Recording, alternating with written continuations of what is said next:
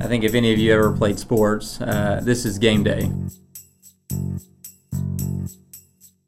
Um, so I whipped it pretty big, but it was an excellent learning experience, and it's something that I'm more much more comfortable with now. So and ultimately you're going into the best specialty in medicine that you could and you're going to have a lot of fun It's game day. Clerkships are happening all over the nation. And folks, if you're like other students, it's a little nerve wracking. It's a little bit intimidating. But I've got some EM studs here today. I've got some amazing people on the show. Uh, folks, there's a an award given out in Texas at all the medical schools uh, by our Texas chapter of ACEP, and it's given to the most outstanding student in emergency medicine from each of the schools. And we're really fortunate here at our residency program to have, gosh, seven or eight people that have gotten that award uh, in our program. And I've invited them all to a podcast, and I've been able to get three of them here today that have demonstrated excellence and honors in their clerkships. They've nailed it, and they're not perfect, but they're pretty darn good. And so I've brought them on the show today so that they can share their wisdom and their experience from a little closer of a perspective from just completing their clerkships a year or two years ago on how to really dominate the clerkship. Uh, guys, why don't you introduce yourself? Tell us kind of where you went to medical school and what you're doing right now. Hey guys, uh, I'm Colt Smithson. I'm one of our second year residents here at Scott and White. I went to medical school at UT Southwestern uh, in Dallas. my name is Mike Williams. I'm a uh, finishing up my intern year here at uh, Scott and White, and I went to the University of Texas, Houston. hey uh, michael benham i'm uh, also finishing up second year here at scott and white uh, went to medical school at texas tech university up in lubbock Great. And again, the reason I brought you guys on the, the show today is you've you've really done a great job starting off in your clerkships. A lot of you guys got honors in most everything and uh, pretty much nailed the clerkships and dominated. And so we really want to pick your brains and your minds and find out how that happened. So, um, guys, you remember what it's like clerkship, emotions, fears, stories. H- how'd you feel? And and basically give us some insight into kind of we know we can get through this. What was it like for you? I think mostly uh, I was just nervous. I just got done from you know completing my studies, uh, trying to move forward. I think really excited about actually taking care of patients, getting hands on with patients, and so I think it was more of just you know wanting to be able to make an impact finally on patients' lives and uh, and kind of move forward with my studies. Yeah, I think um, definitely nervousness, but also it was always going to be exciting as a medical student to be in the emergency department. It's a great place to, to learn no matter where you end up. Uh, but I always had those uh, standardized letters of evaluation in the back of my mind, so definitely an intense time.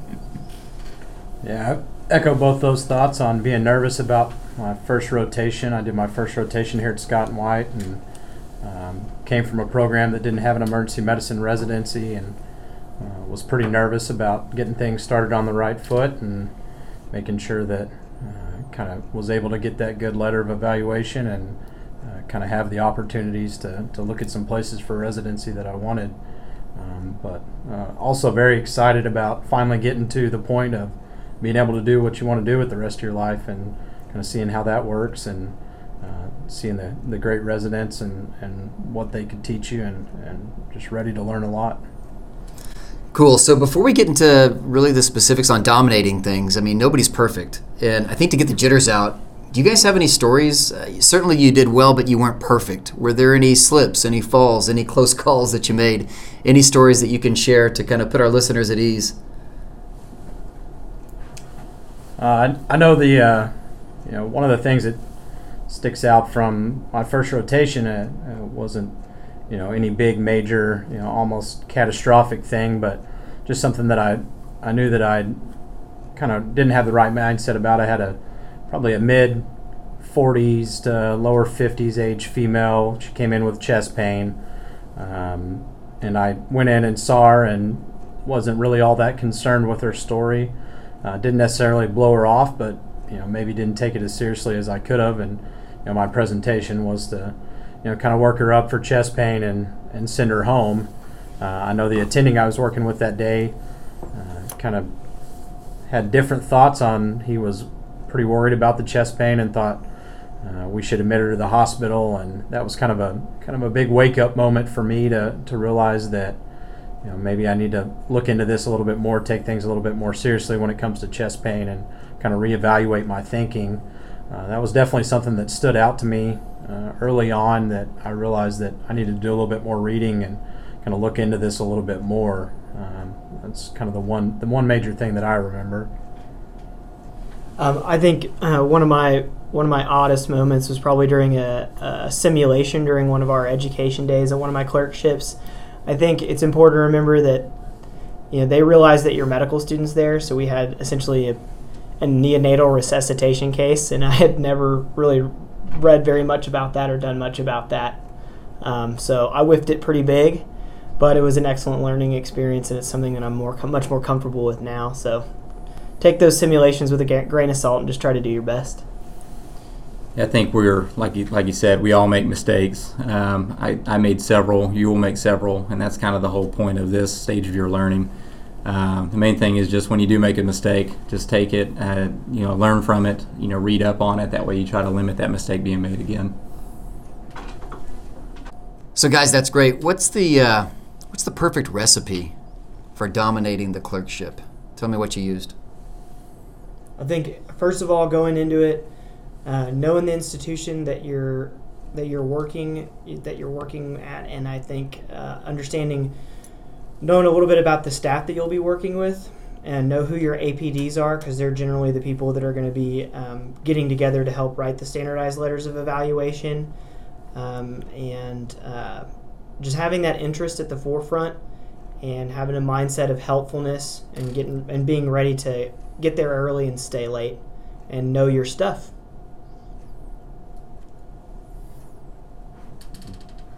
Yeah, I think the I don't think there's any one one cookie cutter recipe to do well on these things. I think the thing is is you know what what we're looking for as residents whenever students are working with us and what the faculty are looking for. We want somebody that's going to show up on time and be ready to work hard. Uh, we can we can teach you a lot of things, uh, but you got to be teachable, and I think that's one of the most important things is to keep an open mind, be teachable, um, and just show improvement and ask for feedback over the course of your rotation. Show that you're willing to get better and that you're always willing to work hard.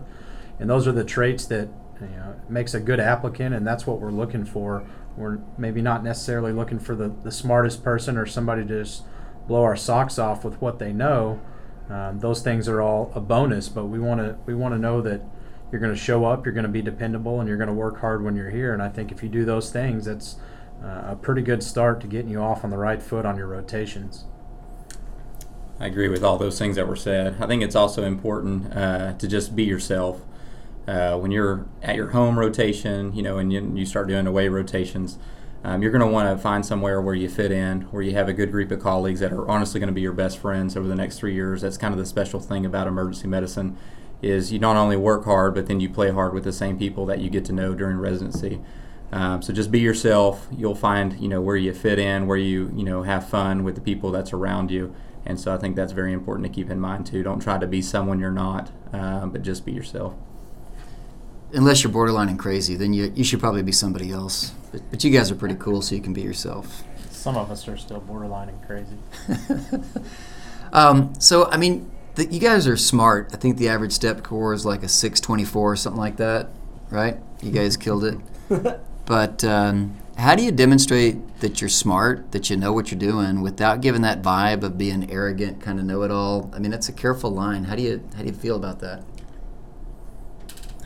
I think uh, you know a lot of the, the way you're going to demonstrate your knowledge uh, is going to be when you're asked to present patients. Uh, that's a place where you're not kind of overstepping your bounds or trying to you know just trying to say something when it's maybe not the best time. But that's your floor to kind of demonstrate what you just learned from the patient and where you think you can go. I think an important area to focus on when you are doing your EM rotations is to focus on like what your plan, because uh, I think we like to know your plan and what your differential is, and that's kind of where the meat of where you're going to kind of let us know, hey, this is what I was thinking. I think we should work this up. Uh, but that's honestly your stage uh, to kind of demonstrate to us what all what what kind of stuff you're made of. I think also during uh, those didactic session, section, sessions within uh, clerkships, it's good to read ahead and try to have an idea of what is going to be talked about, especially if any emergency medicine literature is involved. Um, also, you know, just asking good questions during that time uh, can be helpful as well. Gotcha. The same thing. I mean, you want to be aggressive about doing procedures. We're a procedural based specialty. We love that. We get in there, get our hands dirty. You want a student that's going to go pick up the next patient that's not afraid to try a procedure. How do you be aggressive without just stepping on toes? And, and how do you navigate that? Any advice? I think first and foremost, know the steps. So if it's something like a central line or something like a lumbar puncture, you may not be able to directly do it, but if you know the steps and you're able to have your gloves on and be an extra set of hands, that's going to be very helpful. Um, also, things like laceration repairs and incision and drainage, those would be good things to that the residents would likely let you do. That would be very helpful. So just have a little bit of practice with that and know the steps, and um, those are usually things that are very helpful to us when we're on a busy shift. Yeah, I agree with that. Just yeah, definitely don't be afraid to let your resident know before going in. Be like, hey, you know, I've never done this before. Uh, do you mind if I watch you do it this time? So that way, maybe I can do it next time when it comes through the door. I think that's always a great approach. Um, but definitely, if you're thinking, yeah, I want to do a central line next shift, make sure the night before you're looking over the steps, procedures. That way, you have a good idea of you know how to do the procedure and what to look for and what the technique should be. So you at least have some your foot in the door uh, when you go to try to you know do the procedure. I think another thing is is as far as um, you know knowing how aggressive to pick up patients, kind of moving forward. Just just ask your resident. I think all the residents you're going to be working with are different. You're going to have different staff. There's going to be different shifts, different workloads, different patient volumes that are coming in. So every shift is honestly different, and that's what makes emergency medicine so great. Um, but I w- I wouldn't be afraid to just ask your resident, hey, you want me to you know pick people up? You want to go see them together? You know, and just that way you kind of mark out that game plan moving forward for the shift, and that'll make benefit you and also benefit the resident you're working with. So y'all have a, a good path uh, to follow to make things as efficient and make your experience as good as possible. So I'm hearing from you guys that it's not really the really tube going through the cords, but it's the preparation before that that's important that we often overlook, and I can't stress that enough. So knowing those procedures well, taking the kits apart, understanding their order is key. And then you talked about expectations. Let's get on the same page. That's great advice. Make sure that you are aware of the expectations at the beginning of the shift, and it's very fair to ask questions like, How do you want the shift to go? How do you like your presentations? What do you want from me? Because uh, there's a lot of opinions out there. With that, I mean, it's kind of like high school, right? Uh, he looked at me wrong. She was too close, too far away in my personal space. Really, how do you navigate this high school environment? Any advice for people? I think kind of as the you know as your shift goes on, you, you start to get a little bit of a feel of um, you know, kind of self awareness of where you're at with the resident and. Uh, are they? Do they seem like I'm being a little bit too close? I, I think, like Dr. Weeder said, it never hurts to ask. I mean, don't hesitate to ask for feedback halfway through your shift. You know, how am I doing? What do you want me to do differently over the next four, five, six hours that, um, you know, in comparison to what I've done right now? Uh, it is a little bit of a game that, that you play, and you never really know what, what people are truly thinking about you. I think, you know, ask for honest feedback and and hopefully you know everybody will be willing to give you that and i think everybody will um, but it's kind of just kind of gauge it a little bit off of feel and how you think that that people are responding to you and um, if not then then don't be afraid to ask uh, what you can do differently yeah, I think this kind of this is a difficult area, and this is probably the most stressful part of this for some people. Um, I think going back to what I said earlier, ultimately you just got to be yourself. Uh, you're either going to fit in with a program or you're not. Uh, and if you don't fit in, then that's just a place probably you wouldn't be happy to be at, anyways. You know, with with the rest of your training. Um, so I think it is important to kind of kind of gauge your your interest, make sure you're not coming across over eager, and focus on those things. But ultimately, it's just about being yourself, having fun, and learning as much as you can, and the rest will sort it, sort itself out.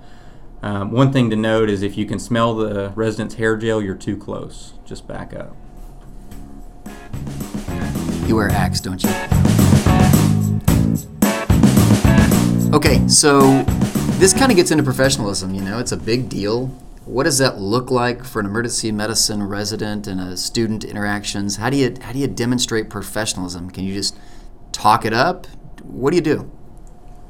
I think being you know being there early, um, certainly at least being there on time, uh, is probably the most important thing. I think when you're a resident, getting there a little bit early and helping your co-residents check out and being willing to stay a little bit late is kind of how we measure some of our professionalism. So definitely just be punctual for anything during the clerkship.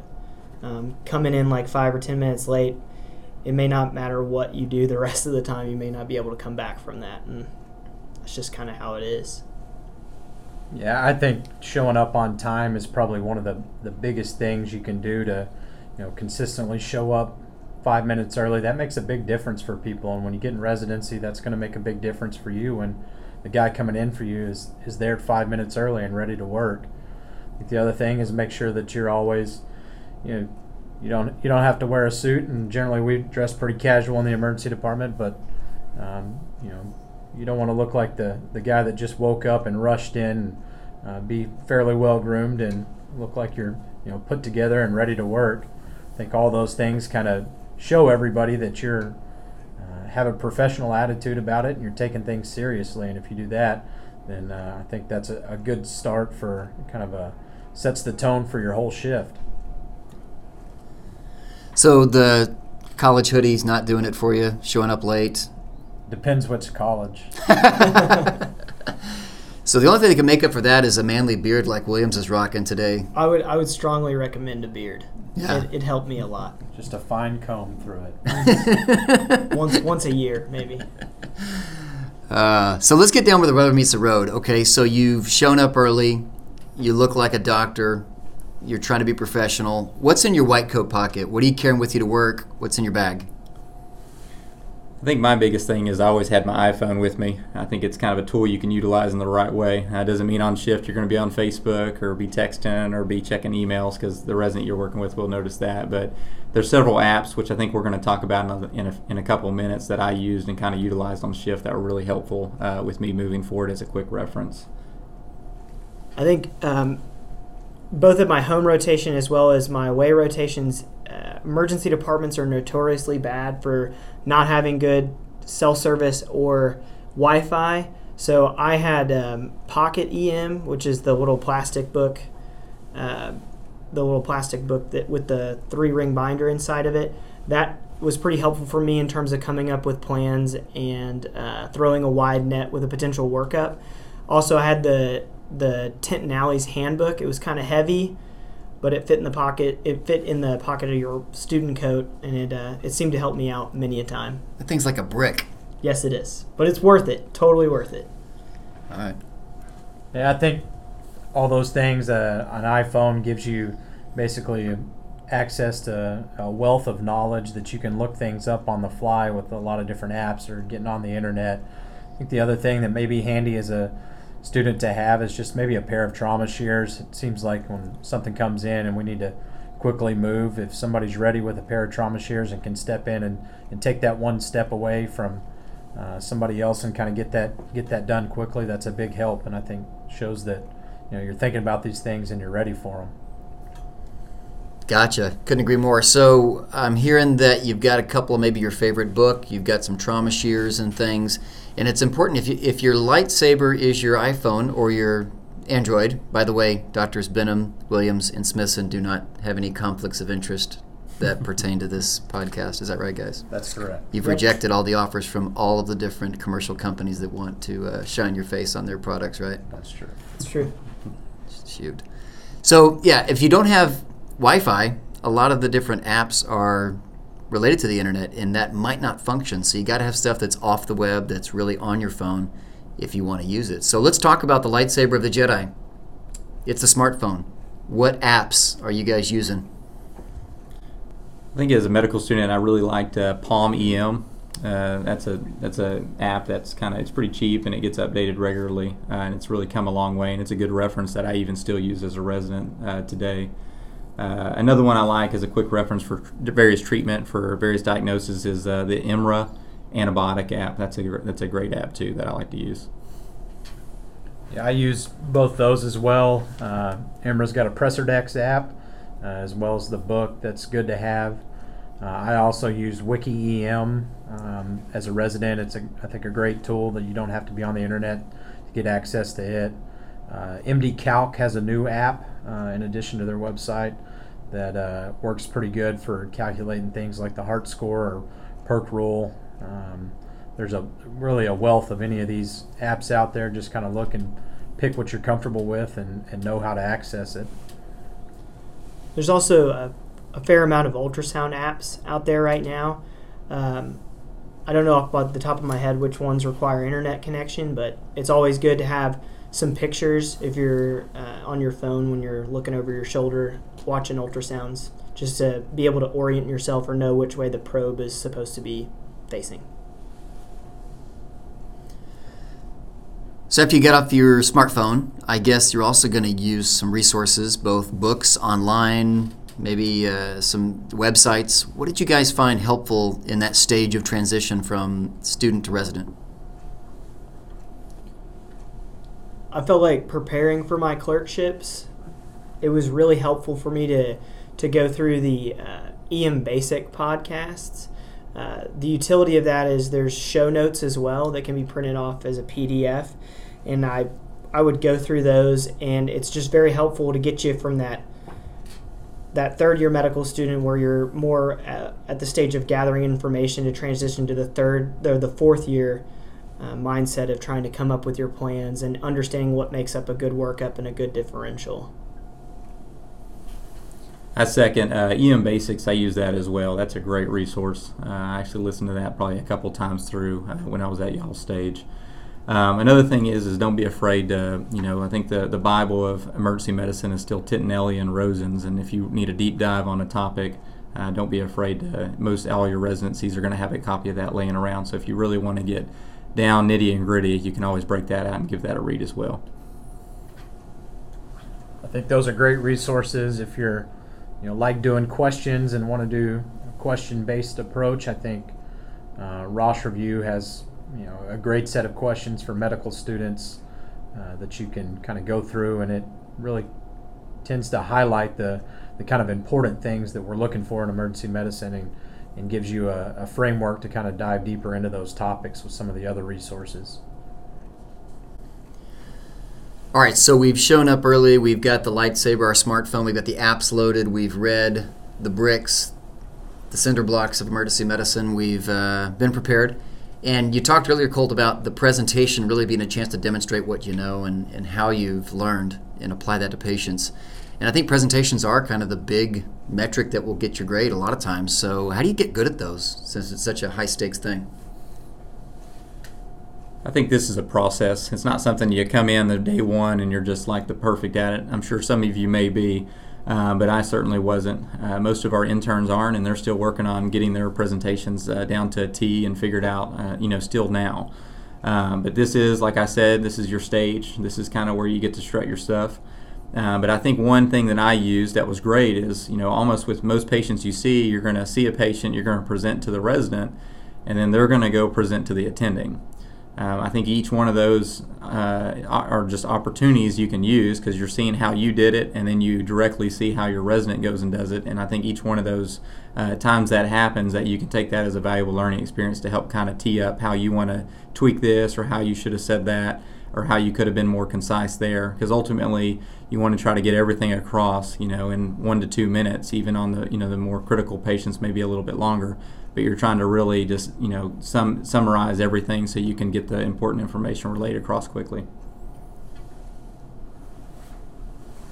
Yeah the, the presentation's really uh, kind of the art of what we do. It's how as residents that we tell our attending about the patient. It's how we talk to consultants on the phone, give them the presentation, and you're you're painting a picture for the person that you're that you're telling the telling about the patient, and uh, it, it's something that it takes a lot of practice, and uh, you're not going to be good at it right away. I know I certainly was not good at it early on, and uh, I think there's some articles out there, the three minute emergency medicine presentation that's out there that's I think a great uh, initial resource to look at. I read that before my clerkship to kind of give you some ideas of what we're looking for. I think ultimately at the end of the presentation is have a plan of what you want to do for the patient.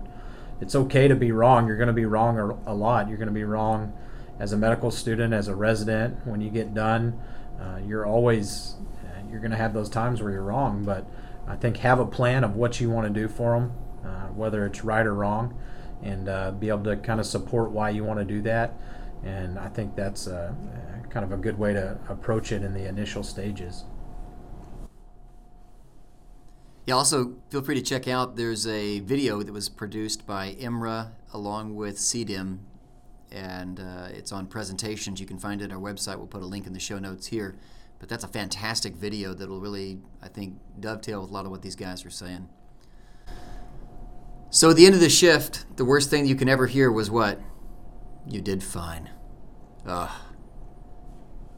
What does that mean? So, how do we get beyond that? What are some techniques, some tactics to really seek good feedback and really take ourselves to the next level that we've all need to get to?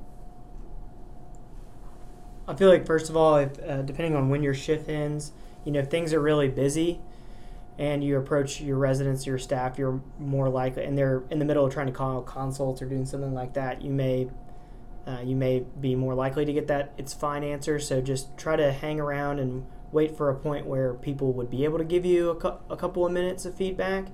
And um, if you ask a general question, you're like more likely to get a general answer. So if you got to help with a procedure, um, if you did present a lot of patients, or you came up with some plans that maybe weren't what ended up happening with the patient, um, ask specifics, and that's more likely to help you learn and grow.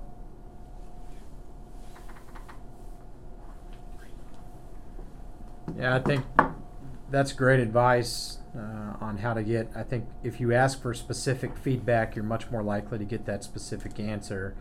I think also some of the framework of your question and asking, you know, hey, I noticed that whenever you were doing this procedure that uh, you did a little bit differently than me, or you did this. Uh, can you give me a, a little bit of feedback on what I can do to, to get more like that? Kind of ask it in a specific way where they can uh, you know kind of give you that answer more that you're looking for.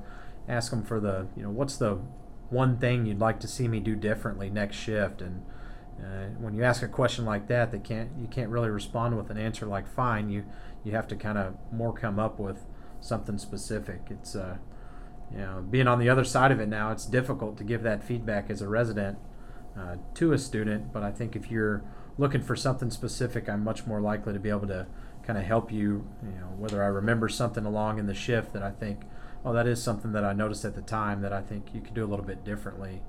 Um, but always be willing to to look for feedback and accept the feedback, whatever it is, and learn from it. That's the main thing. Is you want to get better at the end of the day, and you got to be open to the feedback and whatever whatever they're going to tell you. Yeah. So looking back on things, what uh, what pitfalls do you see now? What are some common areas you just don't want to step into this kind of a situation? I think it's. I think one of the things that I kind of would sometimes it happened just a couple times, and I learned from it. Uh, but as far as when you're you are talking to patients and you're having a direct involvement in their care, um, so just be very cognizant of if you like say promise them a certain test or promise them a certain procedure, um, then that sets up kind of expectations for um, the patient. Uh, and so when you go back to talk to the resident about your plan, they may not necessarily agree with you. Um, so you just want to kind of be careful on what you're telling the patients, um, and so that way you're not setting up un, uh, unreal expectations. Certainly, I think I think understanding a little bit of your boundaries as a medical student. I mean, we're we're always going to enjoy an, an ambitious coworker, an ambitious uh, medical student, but you know, knowing your boundaries and knowing um, that your your main purpose is to help the resident out and not to um, not to like make the patient think that something else may may be happening. So I think that's a good idea. Just understand your boundaries and your expectations on your rotations. Don't be afraid to ask for ask for help. Um, I think one of the most mature signs of a medical student that you can find is the one that comes back to you after being in the room for 30 seconds and saying, "Hey, could you come up here and take a look at this patient? They don't look good to me. Would you mind coming up with me and taking a look?" That really says a lot about you that one you're willing to to ask for help and two that you recognize the patient that looks sick right away and i think that's a very important thing don't don't just get too deep under underwater in there by yourself and uh, before it's too late. What about the role of a mentor during this whole process? I mean, tell me about how that worked out for you guys. You were each at different medical schools with a very different setup and, and structure. Some didn't have a residency program, others have very strong program. So, how did that fit into your development as a student? Uh, personally, for me, it, it helped me out a ton, um, both in helping me um, having having mentor mentors early on in medical school. Um, as soon as you understand that you want to do emergency medicine, people that you can shadow and start working on those presentations earlier on, and get an idea of um, how best to start working on the areas of weakness that you have, even during those some of those third year clerkships, can be very helpful. Also, you know, emergency medicine is a it is an intense field and and it is and the rotations are going to kind of be like high school so if you're able if you're able to have some feedback about maybe some personality stuff that you may need to work on or aspects of your personality that you may need to change a little bit to make you a little bit easier to work with those people are going to be the ones to be able to help you with that um, in a constructive way and so by the time you show up to your away rotations um, you're able to uh, be more helpful and be a little bit better on shift. I couldn't agree more. I mean, just like with every stage you've gone through up to this point, you know, having a good mentor, someone you can be honest with and open with, uh, and have just very frank conversations about you moving forward and what your capabilities are at the current time and how you could make changes to be better in the future um, is key. Because uh, your mentor is someone you can just, you know, completely be completely open with um, and have conversations that you know you can't have with anyone else. And I think finding a good person that you latch on to, you get along with, but uh, someone who's also not afraid to tell you the honest truth is, is, is critical at this stage. All right, guys, any closing remarks? And maybe, how about this question? If you could go back in the future to yourself as a fourth year medical student, you're starting your clerkship, what would you tell yourself? Maybe don't be quite as nervous and don't talk so much.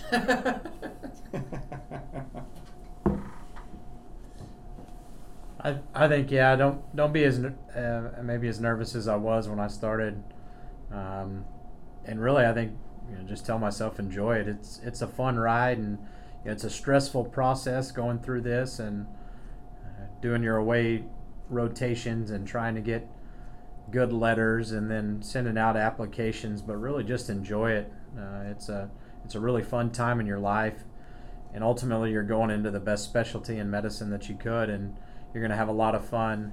Uh, you're going to work with great people, and you're going to get to take great care of of these patients uh, who really need you. I think if any of you ever played sports, uh, this is game day. So being being nervous, being ex- being excited, those are all good things. Um, I reiterate, don't be too nervous. Uh, but this is what you've worked for. You find you've made it. This is what you decided you want to do with, the rest of your life, and so just be excited about that. You're gonna have a blast. You're gonna learn a lot. Uh, you're gonna make yourself better each and every day. But just just have fun. Well, all right, guys. Thanks for stopping by and dropping that wisdom, dropping those pearls for our EM studs. Special thanks to Dr. Smithson, Benham, and Williams for sharing their wisdom today, guys. Appreciate you. Also, be sure to go by our website, www.cdemcurriculum.com. That's clerkship directors at emergencymedicine.com. Also, special thanks to our music today, performed by chuckadile.com, for his cover of The Black Keys. On behalf of my colleague, Dr. Nate, this is your EMED coach, Dr. Scott Wieters, signing off for another edition of the EM Stud podcast. Rotate well, my friends.